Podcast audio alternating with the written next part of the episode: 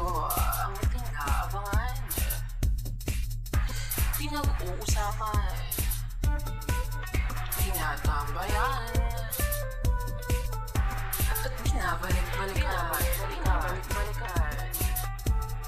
Mga kwento at naratibo mula sa pusong nagsisikap. nagsisikap.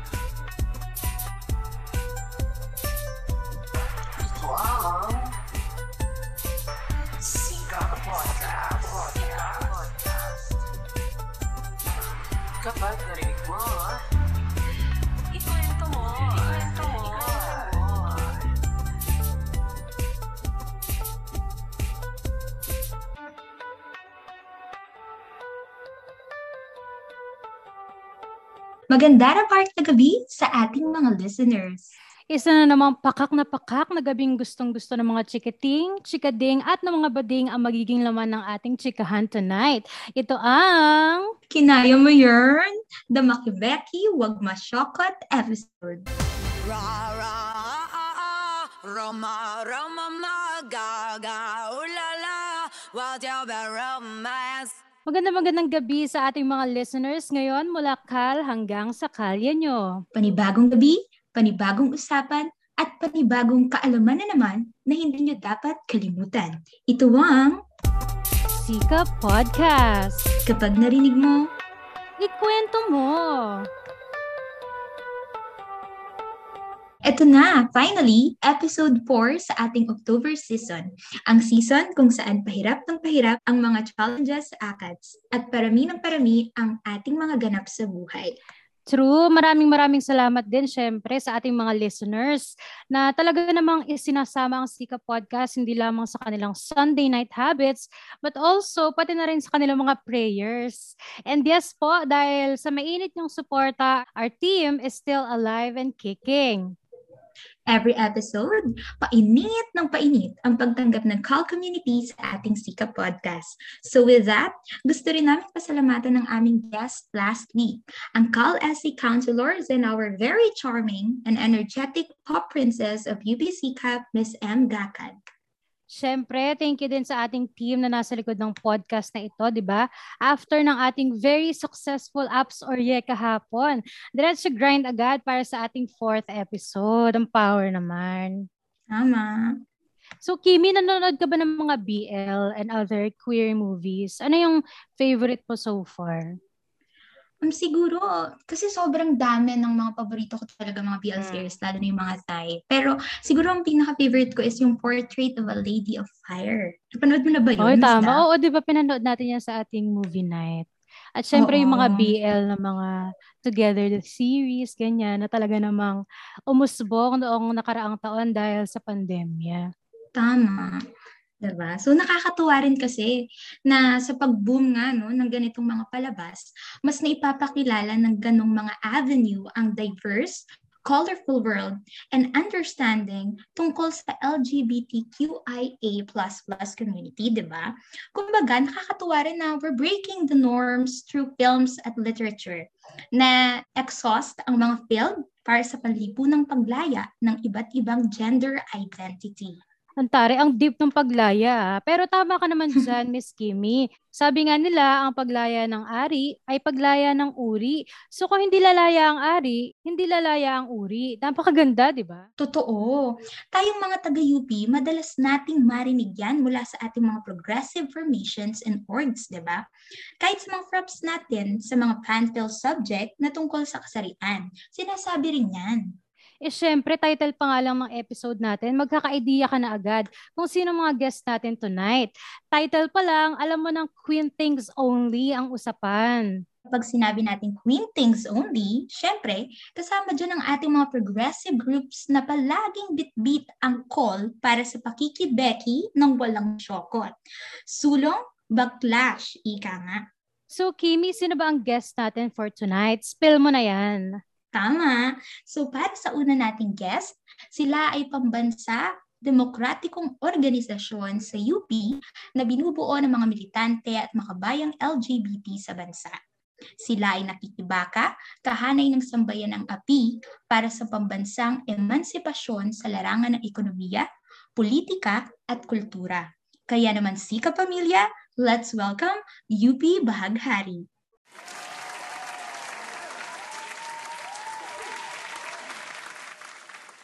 Sa pangalawa naman nating guest, siya ay profesor sa Departamento ng Filipino at Panitikan ng Pilipinas ng CAL, isang award-winning na manunulat at mandudula na kinikilala rin bilang kauna-unahang nagsulat ng lesbian theme na kwentong pambata sa Pilipinas, ang Ikaklit sa Aming Hardin. At siya rin ang sumulat ng isa pang kwentong pambatang pinamagatang ang misteryo sa patong-patong na damit ni Julian. Si Kapamilya, let's also welcome Prof. Bernadette Neri. Magandang gabi sa ating mga kasama from UP Bahaghari and of course kay Ma'am Det Neri. Ang gaganda natin tonight. Para sa ating mga guests from UP Baghari, mag-hi naman kayo sa ating mga sikapamilya at ipakilala nyo naman ang inyong mga sarili. Ayun, hi, I am Kale from Baghar UP Diliman. My pronouns are they and she, and I am a non-binary person. Ayun. Hello, magandang gabi. Ako si Carrie ng Baghari UP Diliman. Um, ang pronouns ko ay she at her at ako ay isang cisgender na lesbian. Magandang gabi. Hello sa inyong lahat. Ako si Beth Mary. Uh, uh, tomboy. Pero mas preferred kong gamitin ang tibo. Uh, yun. Magandang araw sa ating lahat. Gabi. Ayan, so dumako muna tayo sa UP Bahaghari. Ano, ano ang UP Pride Month at uh, paano ito nagsimula? Si Kale muna. Sige, Kale, ikaw ulit. Okay, so um, ang ang UP Pride Month ay nagsimula siya noong 2008. So ito ay inorganize ng UP Baba, uh, UP Babaylan at ng iba pang organizations. Ayun. So um no no 2011 um uh, nabigyan ng ng Rainbow Wings si Oble para i-symbolize para ma-symbolize ang pride sa UP Diliman. And um, noong 2016 naman, um, na-institutionalize as, a, uh, as an official UPD event ang UP Pride. So, ayun, pak na pak yun. Tapos noong 2019 naman, um, na-unite ang UP community in support for the adoption of the UP so GSC policy na nagpro-protect sa identities and sa rights ng um, ng gender-expansive people in the university. And of course, ngayong 2021 naman, um, first time na naging um, uh, system-wide ang Pride sa UP. Ikaw, Alod, Yeah. meron ka ba nais, ano, nais i dagdag sa sinabi ni Kale? Kaya, dagdag ko na lang na yung UP Pride, isa siyang taunang selebrasyon ng LGBT, pati yung mga kasangga nito sa loob ng UP Diliman. Yun nga, sabi, tulad ng sabi ni Kale, nagsimula ito bilang isang, ling- isang linggong pagdiriwang ng Pride bilang plataforma upang paingay ng mga tinig at pangangailangan ng mga LGBT. Hindi lang sa loob ng UP, pero pati na din sa labas ng uni- universidad. Ayan, go, Ma'am Neri. Ayan, dagdag lang since pinag-usapan natin yung kasaysayan no, ng UP Pride Month. Uh, dati itong inoorganisa no, kab- ah, sa buwan ng Hunyo bilang, syempre, uh, pagtugon no, doon sa ah, Stonewall riots no, na naganap noong 1968, no, kung hindi ako nagkakamali. At um, pero dahil sa academic calendar change no noong 2014-2015 ay nailipat ito ng Setyembre kasi baka tinatanong ng iba bakit Setyembre siya ginaganap samantalang June no yung uh, Stonewall riots.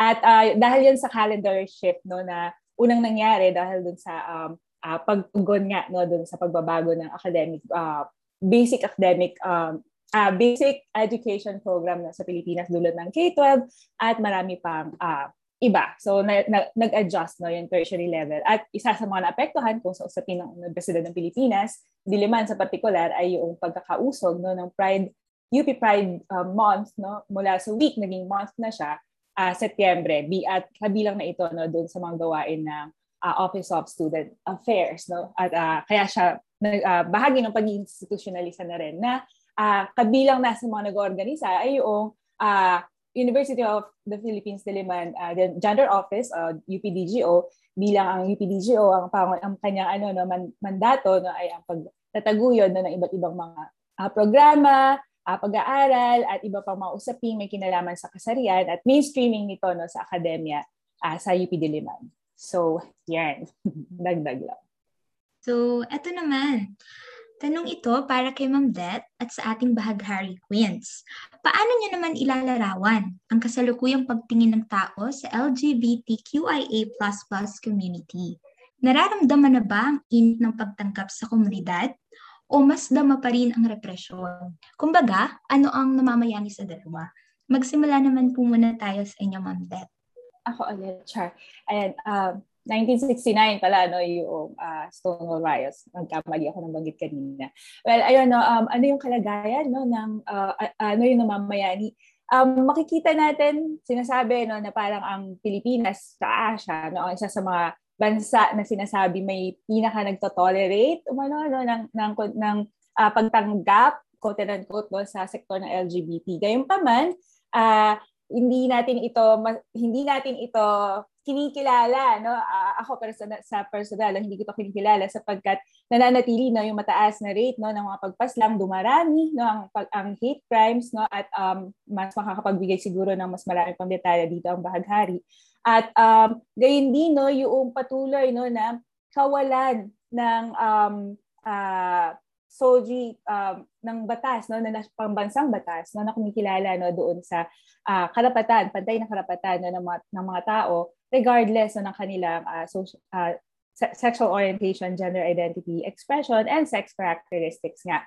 At uh, mahalaga iyon no, sapagkat uh, ang pagkakaroon no, ng batas no, pambansa uh, na kumikilala sa pantay na karapatan no, ng mga tao ang magpapakita no, ng legitimasyon no, ng uh, pagkilala nga. At syempre, isang hakbang pa lamang iyon, no? kasi hindi porke may batas no ay uh, usapin din yung pagpapatupad nito. Kaya um, kasi magiging halimbawa natin dito no yung uh, paano yung nangyayari no sa uh, sektor ng kababaihan, napakaraming batas na no na mayroon tayo diyan. Pero bakit napakarami pa rin no, ng bilang ng mga uh, karahasan laban sa kababaihan, laban sa mga bata? At uh, yun yung um yung yun yung kinakailangan kasing balansehin eh. So kung wala pang batas, no, isang usapin iyon, pero matapos natin siyang maipasa, hopefully, no, kasi ang tagal-tagal na niya, no, 21 years na siya ngayong taon, no, uh, hindi pa rin siya naipatutupad. At um um ayun nga no, uh, kinakailangan din nating linisin at asikasuhin no yung paano mga ba ito may papatupad. So kung tanggap ba o hindi, um mas sa akademya siguro ito uh, natin ma- mapag-uusapan at uh, sapagkat uh, sa ideal no dito ang, ang akademya ay ang, ang espasyo kung saan uh, pin, uh, kinakailangan ang impormasyong ibinabahagi ay, ay tama at wasto. Gayunpaman uh, hindi sa lahat ng ng institusyong pang-akademiko ay nagaganap din iyon. So yung personal kong no ay mas ganoon no uh, kinakailangan uh, para masabing tanggap na uh, patupad natin yung batas at uh, mag, ay mag, magsabatas tayo no ng, ng uh, na kumikilala na sa karapatan.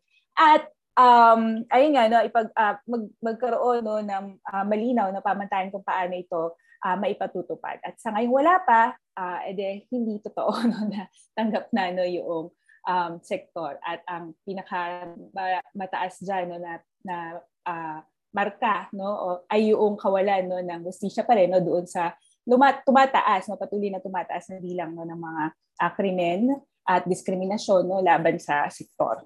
So, yun po. Yan. Thank you po, Ma'am Neri. Punta naman tayo kay Alodia. Ayan, Alodia, sa tingin mo ba? Um, mahalaga din na tanawin muna natin na yung LGBT na sector, hindi kasi siya nakahiwalay sa mga iba pang sektor ng batayang masa. So kinikilala natin na bilang mga bilang mga LGBT, hindi lang yung kaapihang nakabatay sa kasarian or sexual orientation natin yung nararanasan natin. Dahil tayo nga ay, apektado mula sa kapiyang dulot ng uri, dulot ng, kunwari, para sa mga estudyante, ngayong pandemya, di ba? Hindi lang naman tayo na discriminate dahil LGBT students tayo, pero nandun din yung kawalan ng ligtas na balik eskwela, tapos para naman sa mga sa mga manggagawa, nandun din yung kawalan ng oportunidad, yung contractualisasyon, yung mahabang ay yung mababang sahod. So lagi nating tatanawin na hindi lang yung discrimination sa gender, hindi lang yung discrimination sa sexual orientation, pero yung discrimination din sa iba pang panig ng mga identidad natin. So, kung tatanawin natin kung tanggap na ba talaga o hindi, sisimulan natin dun sa ano na, kulang pa rin yung datos tungkol sa kalagayan ng LGBT sa Pilipinas. Kung meron man, napakamasalimuot nito at hindi nito naka, nasasakop yung tunay na kalagayan ng mga LGBT hindi lang dito sa sa mga syudad pati na din sa mga nasa kanayunan. So kung ang tanong nga ay tanggap na ba talaga? Para sa akin, hindi pa din. Hindi pa din ganap ang pagkatanggap sa mga LGBT kasi sa kabila ng bukas na antas na kamalayan ng karamihan at madami na nga yung nagka-come out bilang LGBT, isa pa rin sa pinaka mga fundamental na tanong natin ay ganap na bang tinatanggap ang ating komunidad? Siyempre, hindi pa din. Kasi ang susunod natin na tanong ay, ganap na bang napapangalagaan ang ating mga karapatan? At tulad niya nung sinabi ni Ma'am Det kanina, hindi pa din dahil wala pa kang batas na kinikilala na tao tayo, na kinikilala na yung mga karapatan na na tinatamasa natin ay kapareho lang ng mga karapatang tinatamasa ng mga hindi LGBT. Yan, salamat Alodia. Ikaw naman, Kale. Ayun, so simpleng sagot lang, mas dama pa rin ang represyon. Um, damang-dama pa rin ng, ng LGBTQ plus community ang represyon dito sa ating bansa.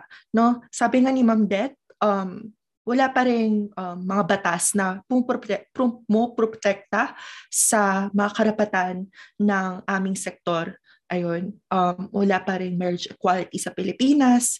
Ayun. So kahit na nakikita natin na sa ating mga spaces ay mas mas tanggap na ang LGBTQ plus community, um, sa labas nito ay um, marami pa rin ang nakakaranas ng um, nakakaranas ng represyon marami pa rin hindi nakakakilala sa kanilang sarili. Marami pa rin uh, pinapatay dahil nabubuhay sila ng kanilang um, uh, authentic selves. Ayan, thank you, Kale. So sa panahon natin ngayon, nakakatuwa rin naman na niyayakap na talaga ng marami ang progressive na pagtingin sa community. Ano? Pero hindi rin naman natin maitatanggi nga na sa kabila ng pag-exhaust natin sa pagpapaliwanag sa ating mga kababayan, may mga kapwa tayong Pilipino na hindi pa rin talaga gaano kabukas ang pagtanggap sa LGBT plus community dahil sa usapin ng simbahan at Biblia. So paano nyo naman ito ipapaintindi sa mga kasama natin sa labas ng komunidad? Ayun, so alam naman natin ang Pilipinas ay nananatiling isa sa pinakamabungang Kristiyanong bansa sa Asia. Kung tama yung pagkakaunawa ko, 95% ng population natin ay Kristiyano. Tapos higit kumulang isang libo yung dominasyon nito sa bansa natin. So, ganun pa man, tayo pa rin ay isang secular na nasyon. Ibig sabihin, may malinaw na linya dapat sa pagitan ng Estado at simbahan.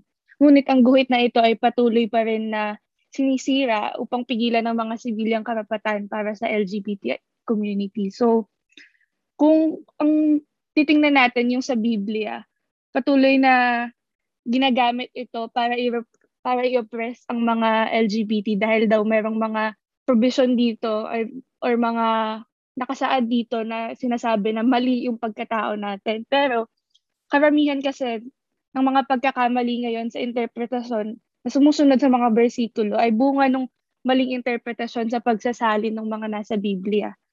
Parang hindi natin hinihiwalay yung simbahan dapat sa lipunan na kanyang ginagalawan. Ano nga ba yung lipunan na meron tayo ngayon? Siyempre, medyo ano pa din, medyo repressive pa din, konserbatibo pa din, kaya hindi rin nakakapagtaka na yung interpretasyon sa pagsalin ay pumapabor pa rin sa uri ng lipunan na meron tayo ngayon. Pero tinatandaan natin na madaling magbigay ng mga scientificong teorya at mga permal na lahat halain para labanan yung mga clerico-fascistic atake ng relihiyon sa LGBT. Pero ang ginagawa dapat natin ngayon ay ginagamit natin yung lingwahe ng Biblia.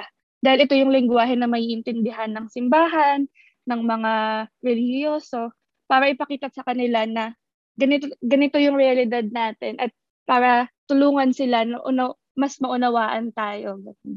Ayun. Ayan. Ikaw naman, Kale.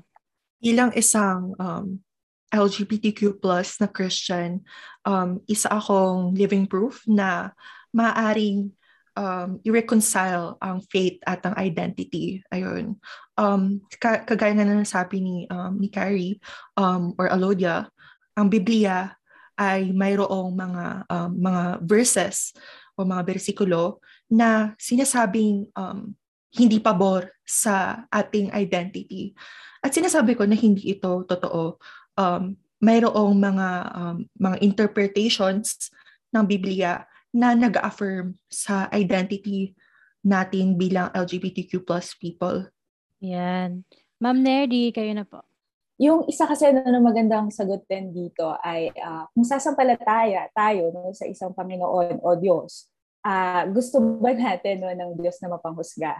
Gusto ba natin no, ng Diyos na uh, mamimili no, ng kanyang mamahalin, ng kanyang uh, uh, paggagawaran ng walang kondisyong uh, pag-ibig, parang ganoon.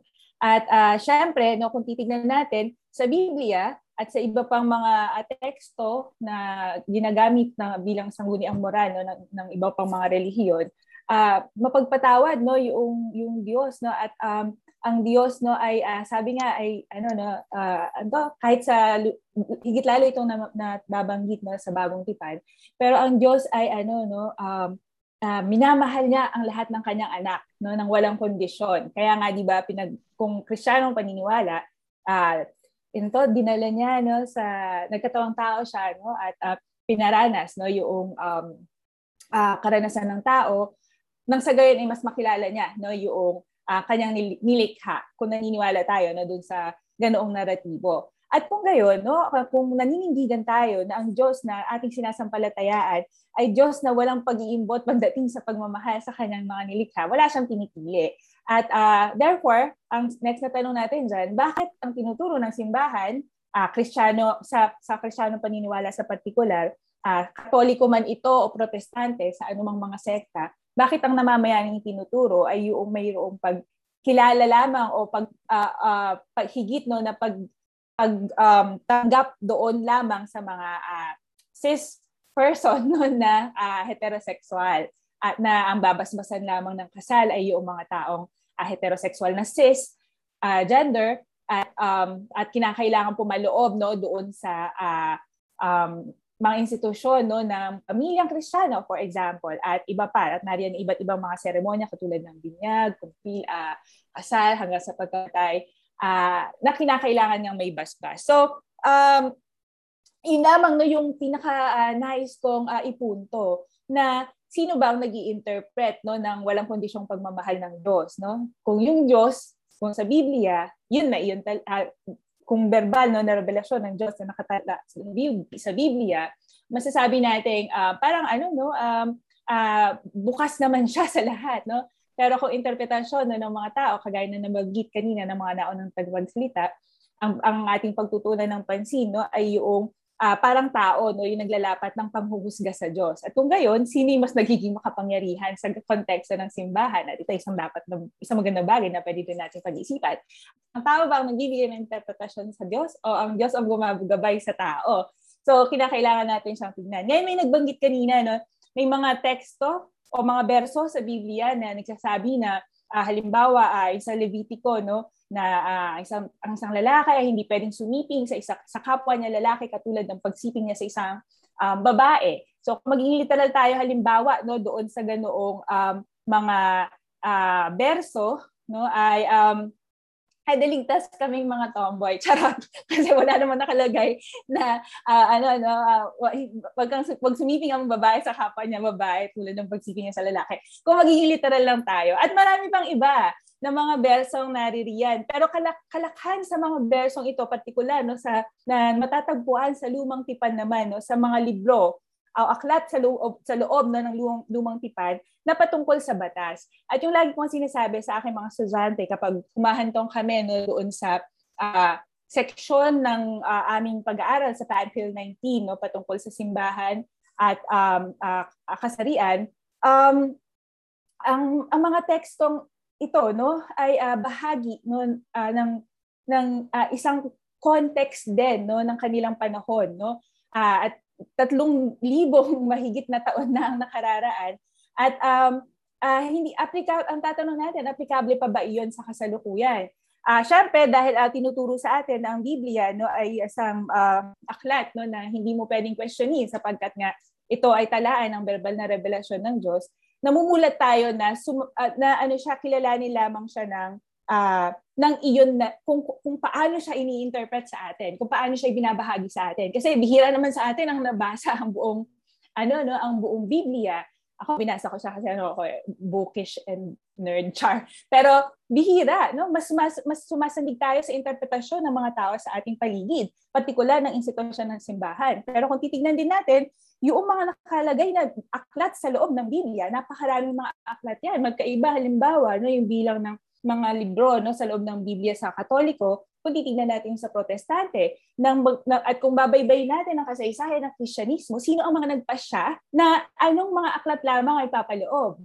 Uh, bakit, uh, so marami yan, isa siyang mahabang um, uh, talakayan. At um, iban pa doon, no? kung babaybayin din natin no yung kasaysayan ng pagdating ng Kristyanismo no dito sa Pilipinas, uh, isa siyang malaking uh, instrumento no ng uh, pang-aapi na humama, pumaslang, nagnakaw sa napakaraming yaman ng ating mga katutubo. At uh, kung gayon, edi yung kasaysayan no, ng pagdaong ng Kristyanismo dito sa Pilipinas ay isang malaking kontradiksyon ng kanyang itinuturo. So, kung titingnan natin ang lahat ng mga uh, ng mga bagay na ito, bakit pag bakit napapalampas natin ang mga bagay na iyon? Pero pagdating sa usapin ng kasarian, bigla tayong nagtatakda ng isang linya. Pero again, ang tanong, uh, sino ang nagtatakda? Yung Diyos ba na walang kondisyon ng pagmamahal na sinasabi o mga tao na nag-interpret no na kinakailangan uh, ganito lamang no yung uh, para sa kanila no ay uh, katanggap-tanggap no na behavior no ng isang uh, Kristiyano. Kaya nga naman um, uh, maganda siguro no natingnan at syempre maraming mabubwisit sa akin na uh, kung sasabihin ko no na ang Biblia no ay isang tekstong pwede natin siyang tingnan no, bilang isang tekstong pampanitikan napakaganda no ng mga naratibo diyan no? Napakaganda ng poetry ng mga tugma ng mga awit. Masarap siya actually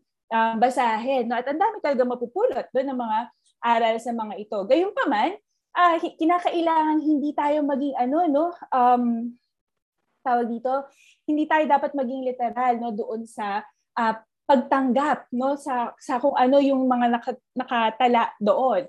Kasi um yun nga, no, mayroong konteksto kung kailan sila nabuo. Mayroong pinanggagalingang dahilan no, kung bakit sa panahon no, na nilikha ang Levitico, ang numero, no, ang, o mga bilang no, at iba pa, ay panahon ng, ng Exodo no, na kinakail, mayroong pangangailangan ng preserbasyon no, ng mga Israelita para sa kanila para magmanatili no yung kanilang um, lahi no yung kanilang komunidad no na sa panahong iyon no ay threatened na threatened ng Husto pero ngayon di ba baligtad na yung kalagayan kasi sila naman yung nanghahamak no sa mga Hudyo at, at yun yung punto no? Napakaraming uh, usaping uh, mapupuntahan no pag pinag, pag natin no yung simbahan. At, at hindi lamang siya sa usapin ng kasarian no? Pero um ayun nga no? Um again no? Uh, kinakailangan nating tingnan tao ba? No? Sino, yung, sino sa, sa usapin ng simbahan? Sino talaga yung mapagpasya? No, yung simbahan o yung Diyos, no? At kung ang Diyos, no, dapat unconditional love, dapat sumunod no yung yung yung simbahan sa turo na iyon ng um, ng Diyos na kanyang sinasampalatayaan. Parang ganoon. At lastly, sorry ang haba, pero huli na, ang isang magandang bagay din, mayroon tayong mga simbahang progresibo no na kumikilala doon sa naging gampani niya sa pagrepress no ng ng ng uh, sektor no, ng LGBT. Uh, ah, halimbawa, at nag-a-apologize. So, nariyan ang ano, no, um, Iglesia Filipina Independiente, um, uh, nag-apologize sila tuwing Pride March, no, uh, at sinasabi nila na parang uh, kinakailangan po ipagpatawarin no ng sektor no sapagkat naging bahagi ang simbahang ito no ng ng ng repression nga no sa atin at nariyan din, no, mayroon tayong mga simbahan na partikular na, na pinatatakbo no, ng mga uh, bahagi mismo ng sektor. No? So nariyan ang Metropolitan Community Church na uh, open table, ganyan, at marami pang uh, iba. Bihi, kaunti, marginalisado katulad ng mismong sektor natin, pero mayroon. At uh, yun siguro na yung magandang mahanap din natin at uh, maipaliwanag. Kasi pag ang tuntungan ng pagpapaliwanag ay pagmamahal, parang wala namang iba itong pupuntahan no, kung hindi pagtanggap. Katulad ng sinasabi ng ating ng Diyos no na Diyos no, na totoo, na yung Diyos na pagmahal, yung Diyos na dapat na pinananampalatayaan ng uh, lahat. Parang ganon. Sorry ang haba ko magsalita. Thank you, ma'am. Thank you, ma'am. Go, Kim. Very, ano, no? Very Grabe, parang nagbalik ako dun sa Feeling ko, oo nga, feeling ko nasa Panfil 19 19 ulit ako. Diba? Yung topic Tama. natin about sa Bible. Very Oo. sensitive, pero at the same time, sobrang marami ka rin ma-realize. Mapapaisip ka talaga. Diba, Mm, Dab? Tama. At syempre, kailangan pag-usapan talaga. Yun Mhm. yan. Kaya hindi rin ako nagsisisi nag, nag-Panfil 19 ako. Kaya mag-Panfil Tama. 19 na kayo mga listeners Yes, namin. Panfil. Mga Ayan, kuhanin, kuhanin nyo na si Ma'am Det. Oo, kasi Okay. sobrang marami kayong makukuha dyan Mm. kay ma'am. Ayan. Okay. So ngayon naman, sa usapin naman ng mga bata, no? Nasubukan nyo na bang ipaliwanag ang mga konsepto tungkol sa LGBTQIA++ community sa kanila, sa mga bata? Kung oo, paano nyo ito inilalatag sa kanila? Sa'yo muna, Kale. Actually, hindi ko pa siya natatry. Um, I think sobrang interesting na matry ito na i-explain sa mga bata. Pero isa lang ang, pero isang thing na, isang bagay na aking uh, uh, napapansin kapag um, nakaka-interact ako sa mga bata, uh, sa mga pinsan ko, sa mga pamangkin ko, ganun, o sa mga, kahit sa mga bata na palaboy-laboy lang, or uh, mga, nasa, mga random na mga bata na nakita ko um, sa mga lugar, ganun, um, napapansin ko na ang dali nilang makagrasp ng respect, no? Um, nakita nila na obviously isa akong unique na individual. Nakita nila na um, isa akong tao na um, karapat dapat na respetuhin. Ayun, yung mga um, yung mga pamangkin ko nung ako'y uh, nag-come out um, nung ako nung introduce ko ang aking live name sa aking mga uh, kamag-anak yung mga bata yung pinaka mabilis na nakagrasp ng concept na yun sila yung pinaka mabilis na sila yung pinaka um, consistent sa paggamit ng aking live name.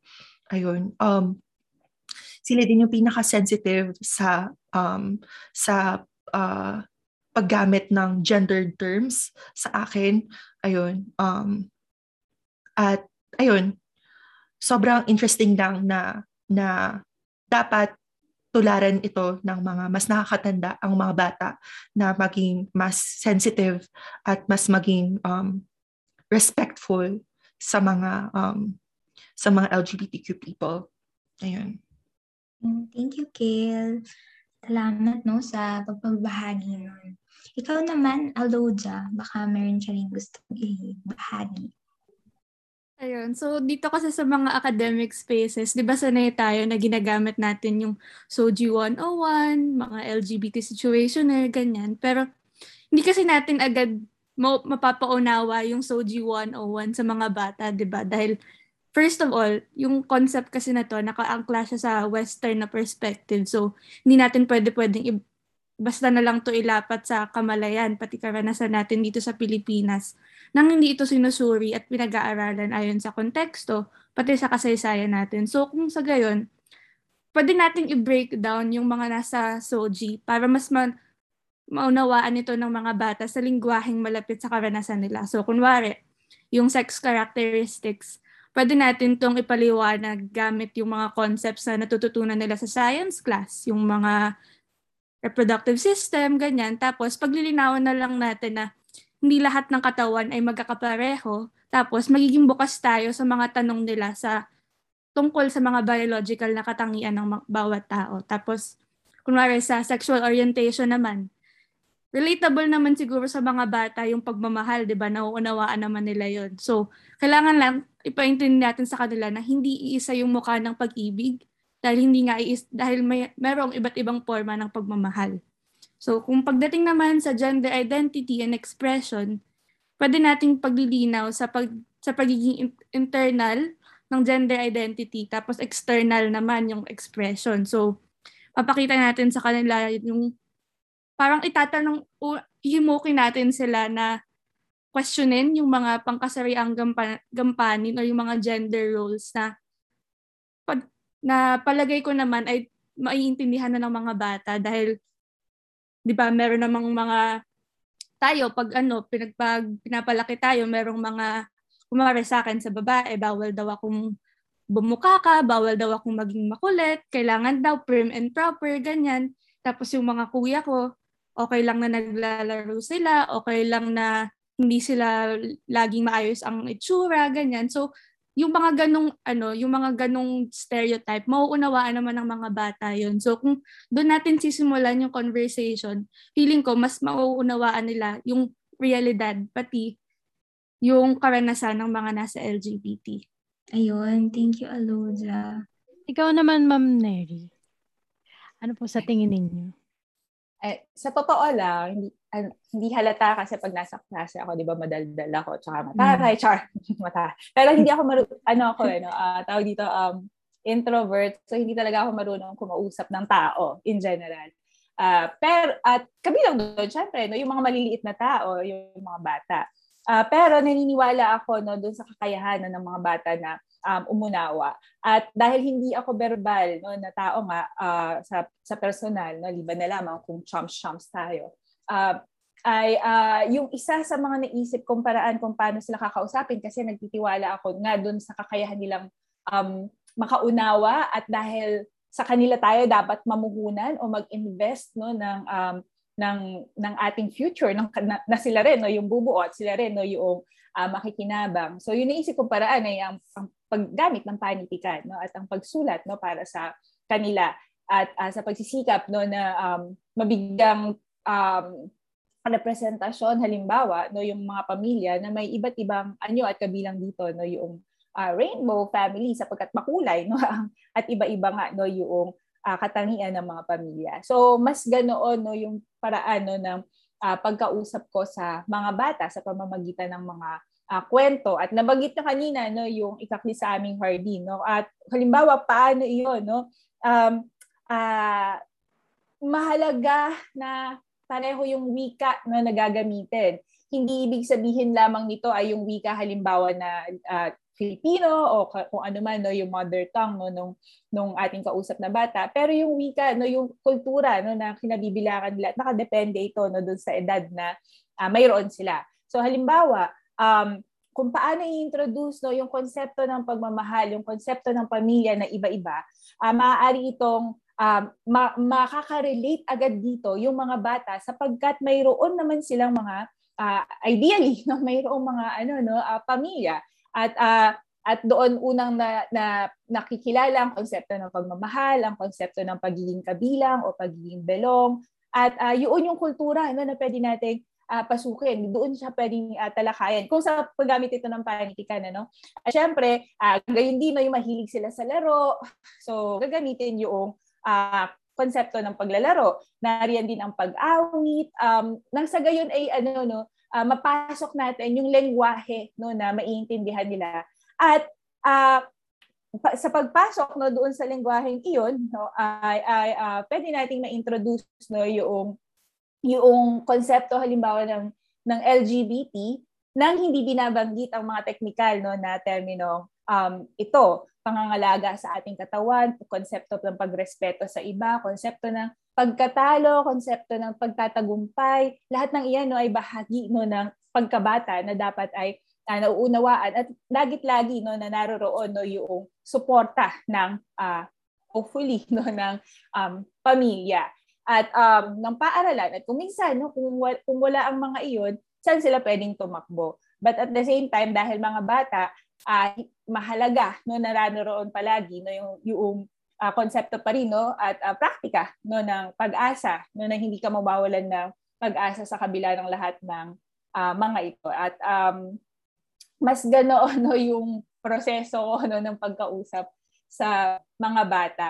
At um, so far no uh, sa pamamagitan ng panitikan ay mas nakakabuo din no ng diskurso sa kanila no? At at yun kagaya ng sinabi kanina si Kelly yata yung nagbanggit no na uh, mas ano sila eh, mas bukas sila eh. Mas uh, mas yung matatanda kasi mas ano na no may mayroon ng tiyak no na konsepto ng tama at mali na hindi natin alam kung tama at mali talaga. Charot. Pero ano no um tawag dito, pag yung bata dahil dahil ano no sa nasa uh, uh, yugto pa, lang, pa lamang no na binubuo yung yung ideya no ng uh, paano ba yung pagtanggap, paano ba maging ako, no yung paano binubuo no yung kani-kanilang identidad um, ano siya, no, um, mas malaya, mas mapagpalaya pa no, yung kanilang pagtanaw uh, sa sa diversidad no na in fact mas naku-curious sila. At yung siguro no yung ganong yung practice ng pagiging curious mas nawawala yun habang gumugulang tayo kasi mas nagiging sanay tayo sa kung ano yung namamayaning kultura.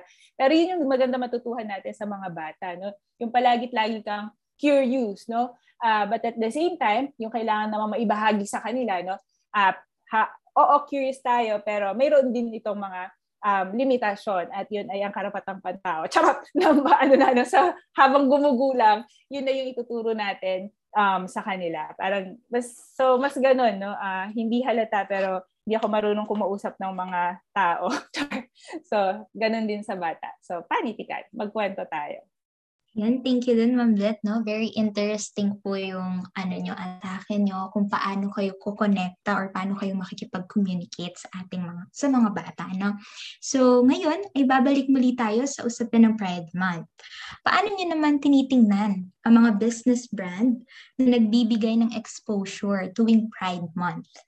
Tinitingnan nyo ba ito bilang pakikiisa sa celebration ng community or you take it as a form of capitalization of advocacy.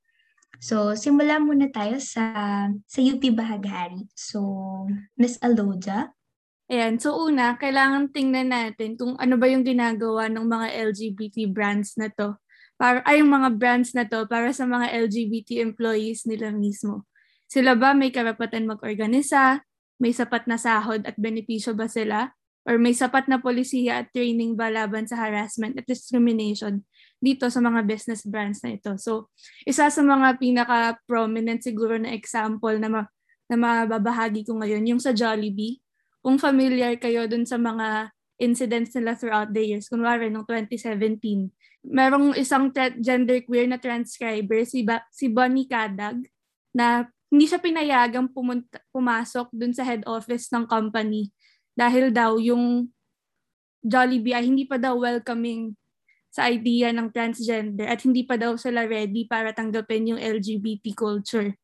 Tapos meron naman nung 2018, yung isang Jollibee branch sa Iloilo, nag-hire sila ng mga poi dancers para dun sa Iloilo Mardi Gras Parade.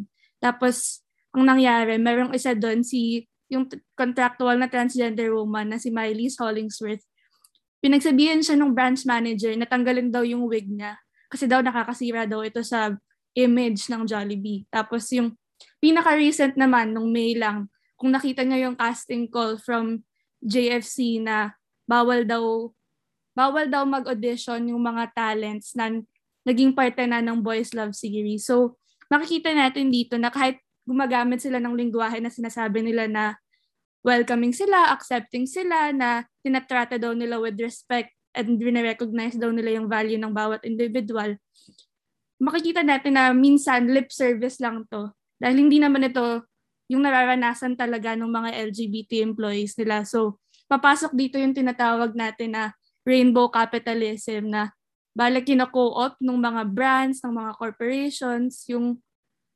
lingwahe, yung activism ng LGBT para lang makapagbenta ng mga merchandise nila, ng mga produkto nila. Pero kung tutuusin, yung mga ano, yung mga ginagawa nila, yung mga kondisyon ng trabaho sa loob ng kumpanya nila, ayun din yung nagne-necessitate ng existence ng Pride as a movement. So, titingnan natin na kailangan nating maging critical sa mga ganitong kumpanya. Tapos bilang mga consumer naman, kailangan nating maging mindful dun sa mga purchases natin na uunawain muna natin kung anong klaseng kumpanya ba to, lalo na kung ang pinopromote daw nila ay LGBT equality, acceptance, ganyan. Pero nakikita nga natin na sa loob naman, iba naman yung nararanasan ng mga employees nila. So, kailangan nating maging discerning sa mga ganitong kumpanya. Kailangan nating tingnan talaga yung kondisyon sa loob. Ayan. Ikaw naman, Kale. Ayun, kailangan natin maging critical. Um, ito bang mga brands na ito, ito bang mga um, businesses na ito, um, totoo ba talagang for LGBTQ plus equality ba talaga sila? Or ginagamit lang nila uh, ang ang ating advo- uh, ang ating advokasya to pinkwash um, themselves or um, para maging forma ito ng rainbow capitalism, no? Um, kailangan nating tingnan kung mayroon ba silang mga gender sensitivity trainings, um, kung na recognize ba ng kumpanya ang identity o ang um, ayun ang identity ng mga um, gender expansive na mga individual or mga LGBTQ plus na individual. Um, ayun. And aside from that, kailangan din natin um, malaman kung um, mayroon ba silang uh, sapat na sahod, kung meron pa sila mga benefits, um, nabibigyan ba sila ng karapatan na mag-organize and stuff like that. Ayun, kasi hindi lang naman about sa LGBTQ plus related na mga policies yung tinitingnan natin. Dapat din nirerespeto din ng kumpanya yung kanyang mga workers. Kailangan din, um, kasi yung mga LGBTQ plus na workers ay workers din. Yan. Ikaw naman po, Ma'am Nelly. Ayan. So, dagdag na lamang no, dun sa nauna nang binanggit no, ng, ng mga na, naunang tagapagsalita. Um, sa mahabang kasaysayan kasi no, ng, ng, ng, ng mga negosyo, lagit-lagi ang, ang tuwirang nais silang puntahan ay tubo. No? O, syempre, kita, parang ganoon. At, um, at yun yung binabanggit kanina na kinakaila, yun yung dapat natin laging binabalanse kapag halimbawa sa usapin ng pag, paglulungsad ng Pride Mar- Ma- March o kaya mga aktibidad no, sa loob ng Pride Month, yung mga sponsors na gagamitin natin or nagsasabing um, uh, tutulong sa atin, ganyan, uh, yun yung babalansehin natin. Bakit nila ito ginagawa?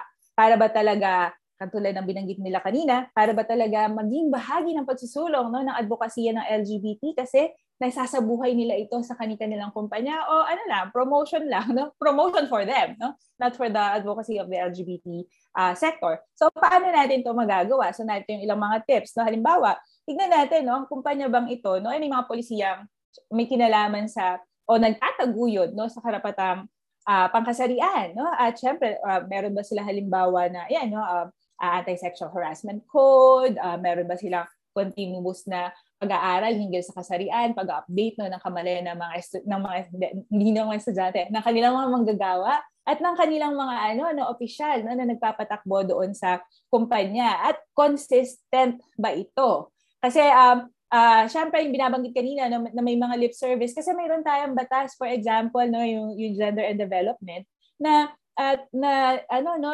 ang ang naisin nito no ay maging mainstream no yung uh, mga gender, uh, yung, yung, yung konsepto ng, ng, ng gender, i-mainstream siya. Ibig sabihin, kinakailangan maging bahagi siya ng, ng pang-araw-araw na buhay ng iba't ibang mga institusyon, pampubliko man o pampribado. At ito ay ano no, uh, kung sa public no ito ay may may pondo no, bahagi ng uh, General Appropriations Act no, uh, 5% noon. Pero dahil nga sa may pondo, ang nangyayari ay ano no, parang ginagawa lamang no para makatugon. Hindi siya ginagawa dahil uh, pinaniniwala ang gawin. Kaya yung ibang mga proyekto ay hindi talaga para sa pagpapalusog no, ng kamalayang pangkasarian, pero halimbawa napupunta doon sa mga paspa, ganyan, no, at uh, uh, iba pa, no, na uh, um, okay lang din naman no, para ma-relax yung mga tao, pero syempre, ang pangunahing sanang poon ay yung pagpapayabo nga no, no, ng kamalayang pangkasarian. So titingnan natin iyon. Mayroon ba sila ng mga iyon na ipapatupad ba at consistent ba sa lahat, hindi lang sa mga manggagawa, kung hindi maging doon sa mga um, uh, opisyal. At yung consistency na ito ay magandang tignan din, hindi lang sa loob ng kanilang kumpanya o ng kanilang mga opisina, kung hindi maging doon sa pagsuporta sa advokasya no, ng LGBT uh, sector, hindi lang tuwing Pride. Pero halimbawa, kapag ngayon may kampanya tayo sa pagpapatupad ng um, ng Soji Equality Bill, sa paghingi ng hustisya, no, patuloy na hustisya para kay Jennifer Lauda at sa iba pang mga uh, biktima na ng hate crime, nariyan din ba sila no, para sumuporta no, doon sa mga panawagang ito. So dito kasi natin makikita no, yung kanilang, kumbaga, parang ano yan eh, sino iboboto mo sa election? Ano yung track record nila? So syempre, Nery Colmenares. Charot. Pero parang ganoon, no, yung um, uh, ideya. No? Titignan natin yung pagiging consistent nila sa loob ng kumpanya, sa labas ng kumpanya, uh, kung paano sila tumataguyod at nagiging bahagi no ng uh, advokasya ng ng LGBT. Kasi sa ganung paraan, uh, mababa no yung um uh, yung yung tinatawag nga na pink capitalism. Kasi kung hindi sila ganoon tayo yung pinakikita pinagkakakitaan. Magbebenta ng mga produkto na um, may rainbow tuwing Pride o kaya mga t-shirt na may Pride na, uh, na naroon na yung logo ng kanilang mga kumpanya. Pero um, ayun nga, para lang doon, no? particular lamang no doon sa uh, Pride. And of course, um, nabanggit na ito kanina no na uh, ang ang ang ideya no ng pagiging uh, LGBT na ay bahagi ng iyong ano no kinabibilangang sektor din. At napakahalaga nung sa usapin usapin no ng mga kumpanya ito, tingnan din natin hindi lang yung mga gender related policies na mayroon sila na pinatutupad nila, pero paano din nila pinangangalagaan nga no yung kanilang mga manggagawa in terms of labor rights. Kasi kahit na napakarami mong progresibo no ng mga polisiyang pangkasarian na tumutugon, sabihin na natin na ipatutupad nila no doon sa loob ng kanilang kumpanya. Pero kung contractual pa rin no, yung kanilang mga, mga manggagawa, uh, ano siya, no? problematiko pa rin iyon no? sapagkat nanganganib pa rin no, yung kanilang uh, ano, kabuhayan bilang tao, bilang LGBT. So kinakailangan may babalanse din siya no, doon sa uh, uh, labor rights no kung sa usapin ng pagtataguyod ng um, uh, karapatan no, ng mga manggagawang LGBT. So mas ganoon siguro. Yan, Sure thank you ako. po dun. ano. Okay, okay pa ma. Thank you. Ayun, naala, naalala ko yung ano, yung ano nga yung mall na yun, na yung nagpinta-pinta pa ng mga ano, rainbow. Tapos tinanggal din after. Araneta. Oh. Sa Araneta Center, Oo, Cubao. di ba? Aha. Mhm. Tapos yung mga RCR brands. Oo, yung mga CR issue. Tapos yung mga brands, nagpapalit lang ng mga profile picture na ano, na rainbow. Tapos after nun, wala na, balik na ulit. Ayan, so dahil nabanggit na nga ni Ma'am Neri, ano, na um, malapit na eleksyon, ayan. So paano naman nakikibahagi ang uh, LGBTQIA++ community sa eleksyon? Or may mga presidential bets ba kayo? O naniniwala pa ba kayo sa eleksyon? Ayan, start tayo kay, kay Kale naman tayo start. Ayun, naniniwala tayo na um, na at least personally for me na isang avenue ito for for um for change and hope ang ang election ayun. Pero nakita naman natin sa ngayon na um, medyo disappointing ang mga um, desisyon ng mga presidential bills natin. So kailangan pa natin um, kailangan pa natin um, kalampagin sila para malaman natin kung ano yung kanilang mga plataforma, ganun. Um, kailangan um, maging aligned ang kanilang plataforma sa ating um, sa ating mga panawagan uh, para sa pantay-pantay na karapatan uh, para sa lahat. Ayun. Ayan, ikaw naman, Alodia.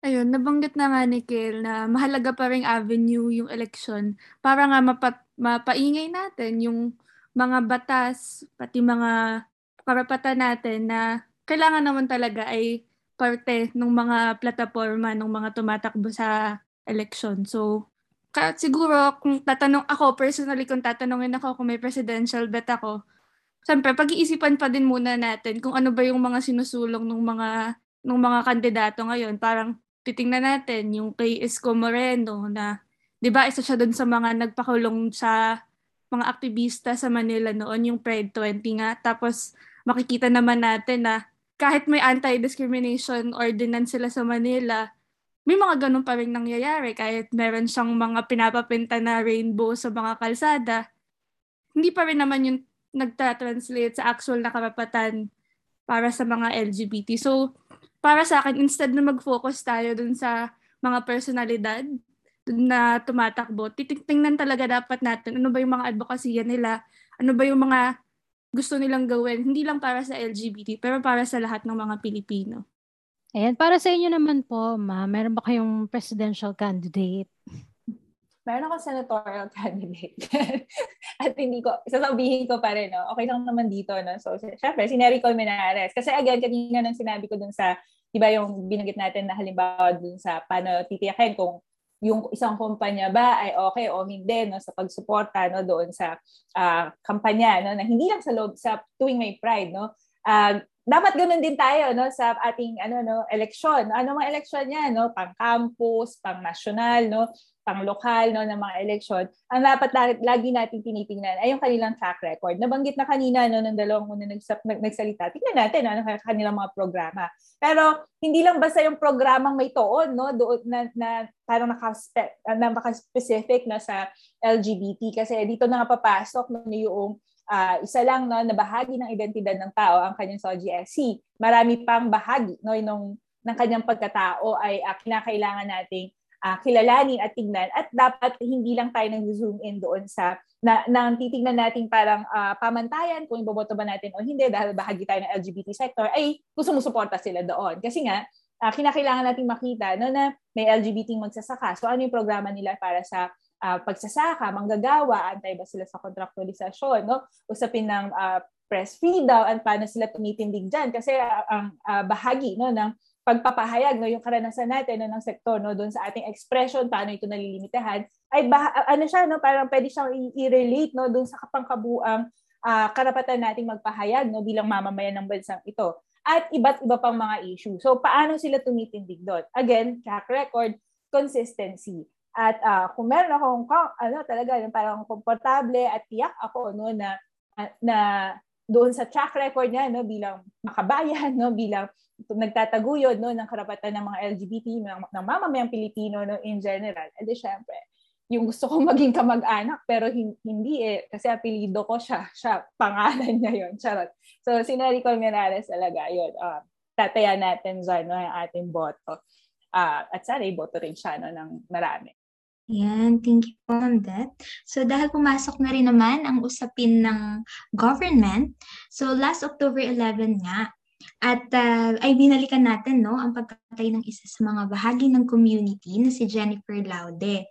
Nabanggit na rin siya ni Ma'am Dat kanina na namatay sa kamay ng isang US Marine Corps. So ito yung tanong, ano-ano ang mga initiatives natin para masiguradong hindi malilimutan ng mga susunod pang henerasyon ang pagkasawing ito? So let's hear it from UP Baghari. Ikaw muna, Kale para hindi malimutan ng susunod pang henerasyon ang pagkamatay ni Jennifer Laude sa kamay ng isang Amerikanong sundalo, kailangan nating i-commemorate ang kanyang pagkamatay yearly. No?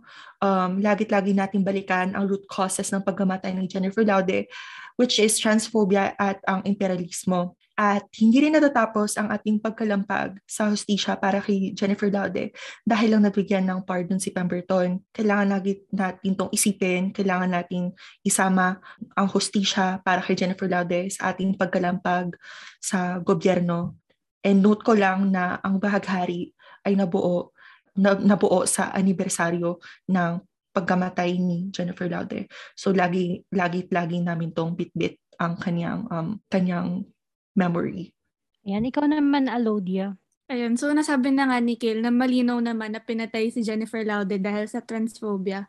Pero nandun pa rin yung tanong na bakit kasi nandito si Pemberton? Bakit mayroong sundalong Amerikano sa Olongapo? So matatandaan, matatandaan natin na ilang taon nang nakalilipas nung pinirmahan yung Visiting Forces Agreement o yung VFA at yung Enhanced Defense Cooperation Agreement o yung EDCA. So yung dalawang agreements na to, ito yung naglalayong mapalakas yung alyansa sa pagitan ng Pilipinas at ng Estados Unidos. So, sa ilalim ng VFA, nakasaad dito na yung US, maari silang magpadala to and from the Philippines ng kanilang mga sundalo. So, malaya silang maglabas-pasok dito sa bansa natin. So, isa lang si Pemberton dun sa daan-daang sundalo na nakadako sa Olongapo kung saan merong military base yung US. So, tulad nga ng sinabi ni Kiel kanina, kung susuriin pa natin, malinaw na yung pagkamatay din ni Jennifer Laude ay hindi lang dahil sa kultura ng transphobia, pero nandun din yung impluensya ng Estados Unidos. So, tulad nga ng sinabi ni Kale, yung Baghari, nabuo ito isang taon pagkalipas nung pagkamatay ni Jennifer Laude. So, ang mga initiatives na ginagawa ng Baghari, syempre, nandun yung annual na commemoration na kasabay ng anniversary ng Bahaghari. Isa na lang dun sa mga latest na commemoration na ginawa ng Bahaghari ay yung Bilaude na cultural night siya upang ipakita yung mga kwento ng paghihirap, pati na rin yung mga successes ng mga kapatid nating transgender. So isa itong gabi ng pagmamahal, ng resistance, ng pag-aalala para mapakita natin na kailangan pa rin nating paingayin yung mga karapatan ng mga kapatid nating transgender. Yan, salamat. Kayo naman po, ma'am. Mm. Ah, ayun nga, no, ah, hin- hindi nyo man tinatanong pero i-share ko lang no, uh, bahagi ako no, ng Bahaghari Metro Manila. No, at um, ah, yun nga, no, yung, yung kung paano natin hindi makakalimutan no, yung ganitong kawalan ng hustisya, ah, nariyan ang bahaghari para palagi magpaalala. Charot!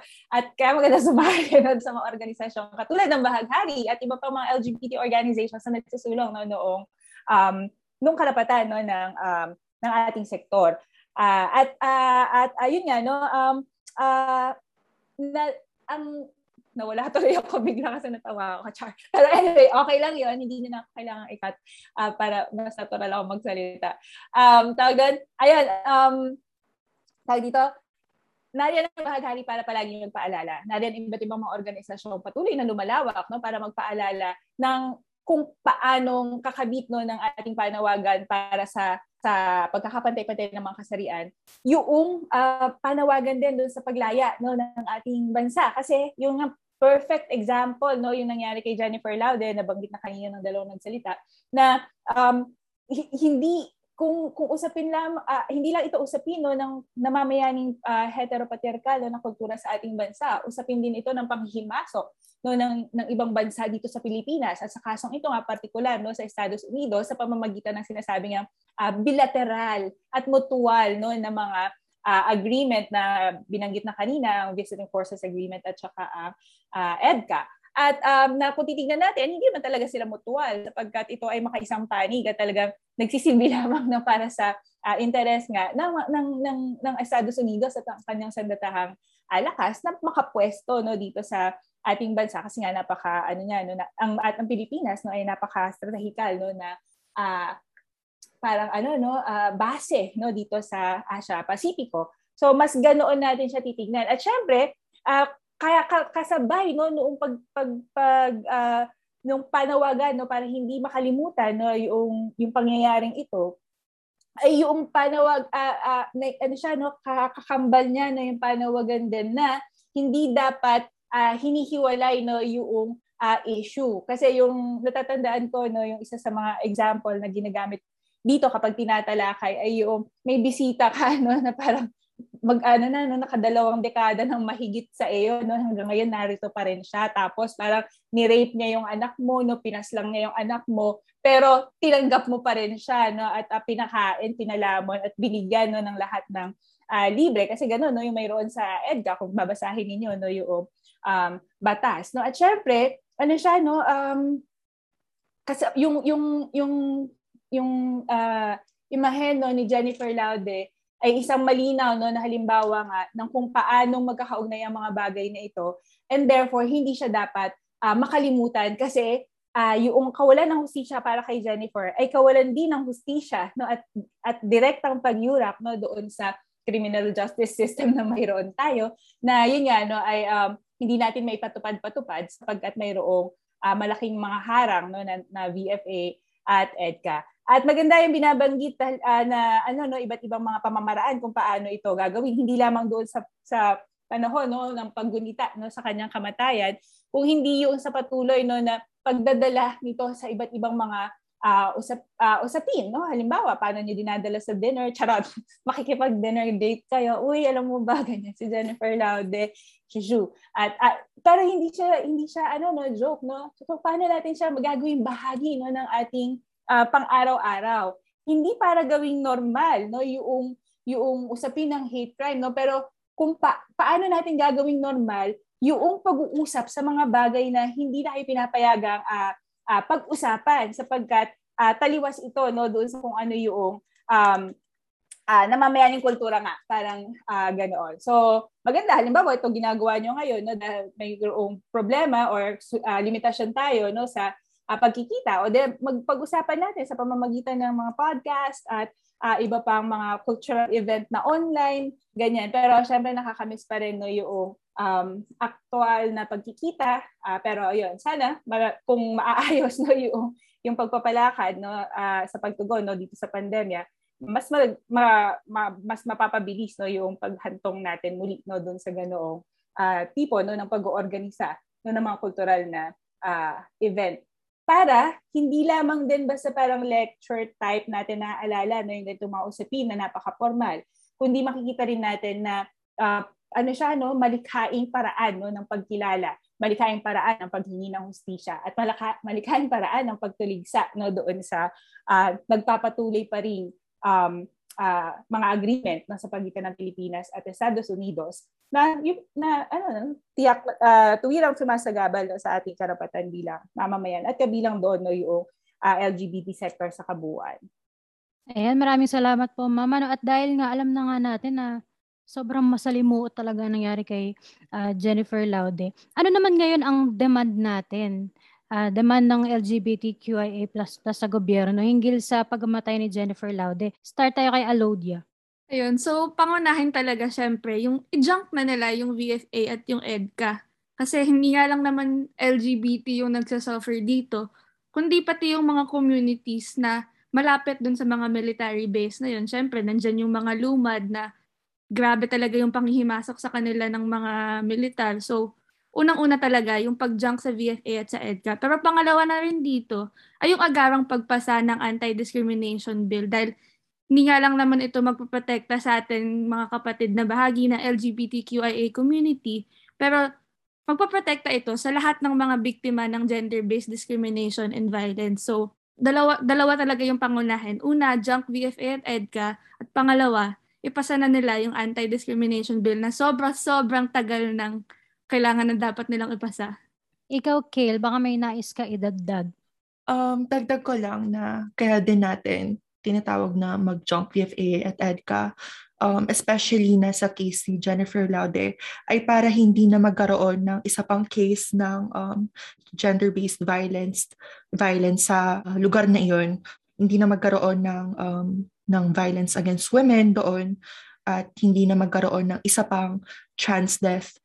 Uh, kailangan din natin ipasa, kailangan din maipasa ang anti-discrimination bill. Ipa, ipanawagan natin na hashtag achieve this bill para maprotektahan na talaga ang mga karapatan ng mga uh, ng mga LGBTQ plus people sa Pilipinas ayun na mabigyan ng uh, karampatang punishment ang mga nagdi-discriminate or uh, gumagawa ng violence sa komunidad. Ayun lang. Ayan. Thank you, Kel. So ngayon, sa panahon ngayon, paano naman natin binabaka ang mga transphobic at homophobic regards na naririnig natin mula sa mga may pwesto sa gobyerno hanggang sa mga tipikal na mamamayang Pilipino? Ikaw po muna, Ma'am Det. Mahalaga na i-call out sila. Number one yun. Pero um, Uh, pero mahalaga din no, na makausap sila. Gayun pa man, hindi sa lahat ng pagkakataon ay mayroong ganong, pwede siyang mangyari. Kahit na sa karaniwang mga uh, Pilipino na, I mean, typical no, ng mga karaniwang nakakasalamuhan natin. Kasi mayroon ng ano na eh, no, parang nakataga na sa bato no, yung kanilang mga uh, um, paniniwala no, hinggil sa usaping pangkasarian.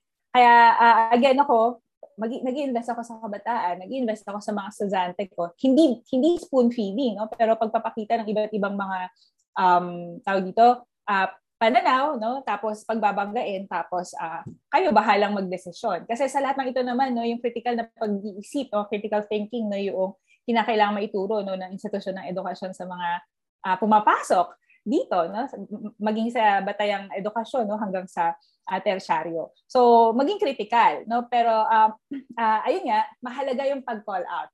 Pero hindi siya uh, hindi siya palaging ano eh no uh, nagkakaroon ng direktang resulta. So kinakailangan mag doon tayo kahit mabagal oo mahirap mag-organize tayo sa mga komunidad.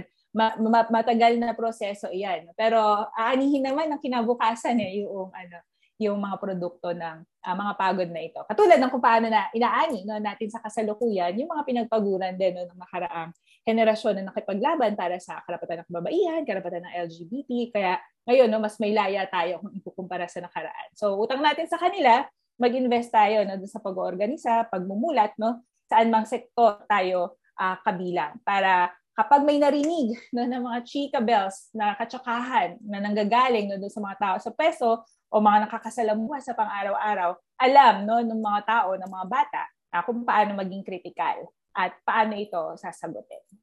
Ah, ngayon naman dumako naman tayo sa baghari. Ikaw, Miss Aloja.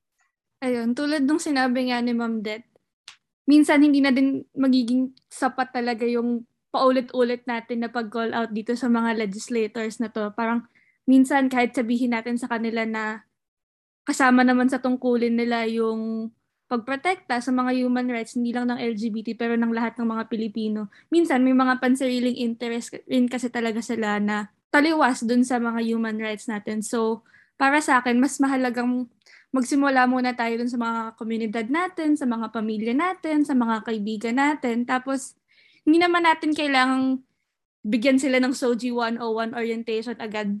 Parang sa mga ginagawa nga natin sa mga bata, kailangan natin kausapin sila ng malapit dun sa mga existing na beliefs nila. So parang hindi naman sa questionin natin sila, pero mag-engage tayo with an, in an open dialogue with them para mas makita din nila yung panig natin. So, binubuhay nga natin sa bawat mamamayang Pilipino yung diwa na kailangan lang nating intindihin yung bawat isa bilang extension ng sarili ng ating mga sarili. Ito nga favorite ito isa ito sa mga favorite kong natutunan kay Ma'am Det na yung konsepto ng kapwa bilang extension ng ating sarili dahil ano nga pinapaalahanan tayo na kailangan nating mahalin yung sarili natin dahil pag binerespeto natin yung sarili natin, makikita natin yung kapwa natin bilang kapantay natin. So, napakaganda niyang konsepto at napakasimple niyang unawain dahil makikita natin na pantay-pantay lang naman tayo. So, hindi natin kailangang humingi ng special rights para sa LGBT dahil yung mga rights naman na natatamasa dapat natin ay matatamasa naman dapat ng lahat ng mga tao. Sa tungkol naman sa um, sa ating mga uh, politiko sa gobyerno, uh, sa mga may pwesto, siguro aside from you know sa ating pagkalampag sa kanila na na i-recognize ang ang mga LGBTQ plus people ganun tayo ay uh, sa mga eleksyon tayo ay dapat bumoto sa mga uh, sa mga tao na alam natin na lumalaban para sa karapatan na sa karapatan natin bilang LGBTQ plus people. Ayun. At sa uh, typical naman ng mamamayang Pilipino, regardless uh, regardless kung kapamilya mo yan, kung kaibigan mo yan, or hindi mo, ta- hindi mo talaga sila kakilala, tireless persuasion talaga. Ayun, kailangan talaga nating mag-organize, kailangan natin talaga, kailangan natin talaga itong struggle. Sabi nga ni Ma'am Det na kung yung mga uh, yung mga pinaglaban ng mas nauna sa atin ay ni-reap natin ngayon. So kung ipaglab kung kung patuloy tayong lumalaban, kung patuloy tayong nag-oorganisa, ay ito rin ay aanihin ng susunod na henerasyon. Yun lang. Ayan, maraming salamat. Ano, so before anything else, magkakaroon muna tayo ng mini game. So ito ay fast talk, ano, at tinawag namin itong ligwak o pakhak.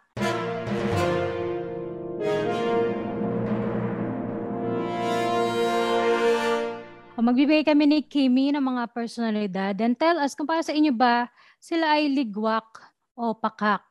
Bawat isa sa inyo ay tatanungin namin sunod-sunod. Mabilis ang sagot. So kung ano yung naunang naisip nyo, yun na yun. Okay, ligwak o pakak? Angela Ponce. Pakak. Power. Manila Luzon. Pakak. Ice Figuera. Nako, wala bang neutral? Oo, ang, ang, hirap, ang hirap naman laging pinag-iisipan, hindi ako pang fast talk. Ano eh, um, meron kasing mga bagay na okay, may hindi. So, yeah. Si Beatrice Luigi Gomez. Sino it is? OMG, si ano, si, Miss si Pilipinas. ah, okay, sige. Okay. Mukhang ligwak, te. Next, Sasa Girl. Same ako kay Ma'am Det. Medyo neutral. Mm, sige, or na lang, or, or. or. At Or. tama, or. E, ito, si, ano, si Geraldine Roman. Ma'am Det. Wow! Next, Sweet Lapus. Kale. Pakak. Ito. Ito naman, ito. Sige, ito ha. Si Vice. Meme Vice. Vice ganda. Pakak. Eh, si Mariah Carey. Ma'am Neri. Wait lang. Yung totoo ba sa si Mariah Carey? Hindi ko kilala yung Sorry. Oh, yung singer, yung singer. Singer po, ma'am. singer. Hindi Mm. ko alam ang kanyang political views, pero pakak ang kanyang pagkanta. So, pakak. Mm, true. Okay, next. Jake. Jake Cyrus. Akak. Power. Ito, si Jordan Sparks. Hello, Ja. Sobrang natetest yung pop culture knowledge ko dito. Oh. Hindi din ako familiar sa political beliefs ni Jordan Sparks, pero nakikinig naman ako sa kanya dati. So, pakak. Mm. Okay, next. We have Sas Sasot. Ma'am Det. Oh my God. Alam mo, narinig ko na yan eh. Pero parang hindi maganda yung narinig ko sa kanya. Mm. Pero parang kailangan ko Mm. mag-review. Sorry.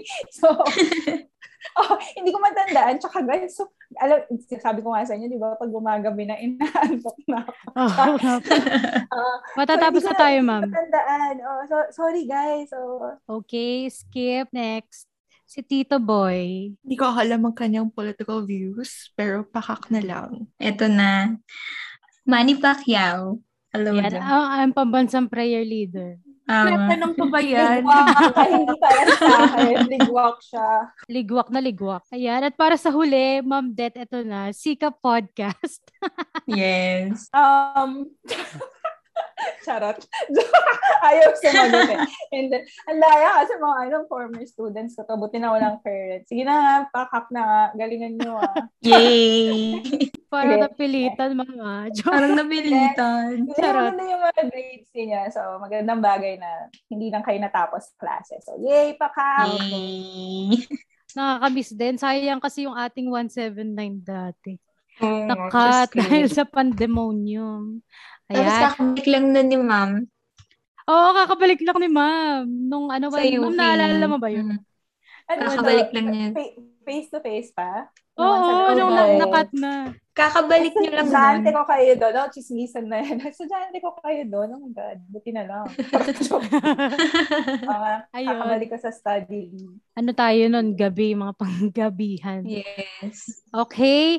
Ayan, thank you very much sa pagsagot sa ating ligwak o pakak. So bago matapos ang episode natin tonight, maglapag muna tayo ng last question sa ating mga powerful guest for tonight. Tama.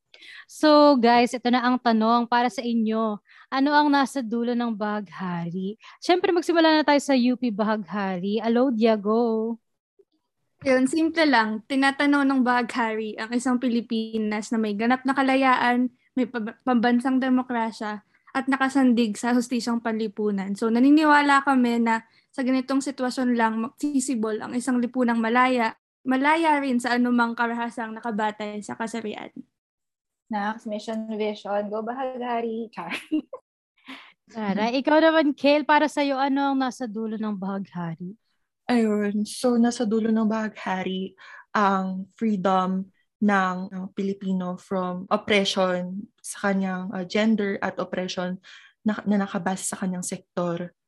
Ikaw, ma'am, para sa'yo, ano ang nasa dulo ng bahaghari? Siyempre, papanitikan tayo. So, nasa dulo ng bahaghari ang ano, no, golden pot. Charot! Hindi, nasa dulo ng bahaghari, no, yung pagsikat muli no, ng araw. At syempre, yung pag sumikat ito, no, ay mabibigyang liwanag ang lahat. No? Pantay na makakatanggap ng vitamin D. Charot! Hindi, pero mas ganun siya. No? Yung simbolikong ah, kaliwanagan no? pagkatapos ng um, ah, unos. No? At ah, may bahaghari para sa pagsikat ng araw. Ayun. Heh! Char, char. Ayan, thank you po. Thank you po. So, okay. So, and the last message po, be it inspirational or what, para sa ating mga listeners ngayong gabi, especially sa LGBTQIA++ community. Kale? uh, message ko sa ating mga um, listeners ngayon, um, especially sa ating mga LGBTQ plus na mga listeners, um, be brave. Um, there is a, a tribe that is waiting for you. Kung nasan ka man ngayon, uh, know that there are people na nakikiisa sa iyong uh, struggle. And of course, join Bahaghari UP Diliman. Per! Ayan, ikaw naman, Alodia. Any last message? Yung last message ko na lang sa mga nakikinig sa atin ngayon, lalo na sa mga kapatid nating LGBT, um, pangalagaan natin yung sarili natin, yung mga kasama natin, yung mga kapwa natin. Dahil may mundo pa tayong ipapanalo at may kab- kinabukasan pa tayong papandayan. So, yung kolektibong pagmamahal kasi natin, ito yung babasag sa patriarchal na sistema at magbibigay sa atin ng tunay na kalayaan. So, ayun, join Bahaghari at sana nasa mabuti kayong kalagayan. Yan. Go, Ma'am Neri. Isplok mo na yan. Ang iyong final message. Ano gagawin? Sorry, final message. Opo, parting Yes ano. po. Ah, ah, ano ba masasabi ko pa? Parang inubos na kanina eh. Char. Ah, hindi, ayun. Um, sumandig no, sa kapangyarihan ng ah, panulat. Sumandig sa kapangyarihan ng pagkakaisa ng kalsada. At ah, yun yan, no? ipanalo natin no, ang sabay-sabayan nat sabay-sabayan nating lakbayin no yung arko ng bahaghari para maging at at para matanaw natin no yung muling pagsikat ng araw. Charot, kung ano-ano na lang, sorry, I'm, I'm such a senior citizen. Okay lang. Okay lang po. Opo. Uy, uy, uy, ako rin. Tanungin niyo yan. Ay, sorry. Okay, sige, Skippy. For you, ano ang nasa dulo ng bahaghari? Umaagree ako kay Ma'am Mary na ang dulo ng bagari ay isang golden path. Charot. Ang dulo ng baghari ay ang Pilipinas na malaya mula sa diskriminasyon ng mga LGBTQIA++ na ating mga kasama at malaya sa mga atake sa kanila dahil tinatanaw natin na malaya rin sila kasama ng malawak na hanay ng masa. Ang relevant naman tonight ni Skippy. Salamat sa iyong input ha. Antaray mo eh. Input ka na. Yes! Eto na, dahil hinahanap na yata si Ma'am Neri ng kanyang mga cats. Kung may mga upcoming event man kayo or partnerships, mga racket and other guestings, invites, kahit sa loob o labas ng UP, imbitahan nyo na sila. Go! O ma'am, ikaw na mauna dito. Tama. ano, sorry, nag, nag-lapse na naman yung utak ko. Anong gagawin yung imbitahan for? Yes, ma'am, kung meron kayong mga racket or yung book niyo, Yes, ma'am. yung mga book nyo, ma'am. Ah, ayun, si, ah, wala akong racket. Inubos ng pandemya, charot. Pero ayan, no, mayroon akong dalawang aklat. Ang ikakit sa aming hardin at ang patong-patong, ang miseryo ng patong-patong na damit ni Holyan. Maari nyo itong makuha, magbili sa Shopee kasi independent publication sila. So, mahal pag sa mga na, sa mga bookstore. At syempre, dahil sa panahon no, ng pandemya, parang nasa Shopee ang lahat. Pero Shopee, bayaran mo ng tama, no? Yung, yung mga rider at uh, yon Yun lang. Tama. Kayo naman, Alodia at Kale, baka meron kayong gustong i-promote. Alodia, sige go. Yung mauna na ako. Una, i-like niyo yung page namin sa Facebook, Baghari UP Diliman Chapter. Tapos i-follow niyo kami sa Twitter, pati Instagram, at Baghari UPD. Um, bu- ngayong buong month ng October, sana supportahan niyo rin yung mga aktibidad namin sa UP Pride, pati sa UP Pride Protest. Ayun. Tapos, meron din kaming mga mass orientation every Monday. Pero kung hindi kayo available ng Monday, mag-message lang din kayo sa Bahaghari UP Diliman. Pwede tayong mag-special orientation. Ayun. Join Bahaghari UPD. Thank you. Kale, go! Promote! Ano ba yarn? Sabi na. So, ano na lang, magpa-promote na lang ako ng aking, ano, kineso. So, kung di na naman itatanong, I'm also a singer and a rapper. So, I'm a performer kineso. Ayun. So, ilike nyo ang aking page at facebook.com slash kale leafy green. Ayun, kale, tapos leafy green. Because like, you know, gets kale is a vegetable, a leafy green vegetable. Ayun. So, ayun, makita nyo doon ang aking um, mga covers, ganun. And I have a single coming out very soon this month. Ayun. Antari naman pala. Meron pala tayo ditong Ay, singer. may pa ganun, may singer. Ayan. Finally, isa na namang successful episode ang ating na-survive tonight. Tama. At bago tayo magpaalam, nais muna naming pasalamatan ang aming guest for tonight. Maraming salamat din sa tagapangulo ng ating departamento na si Sir Vladimir Gonzales.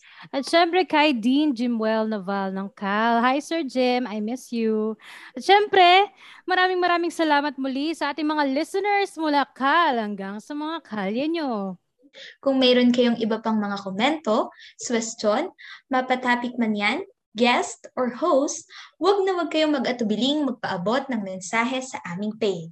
At huwag din natin kalimutang i-like ang aming social media pages at UP Sikap sa Facebook, Twitter, and Instagram.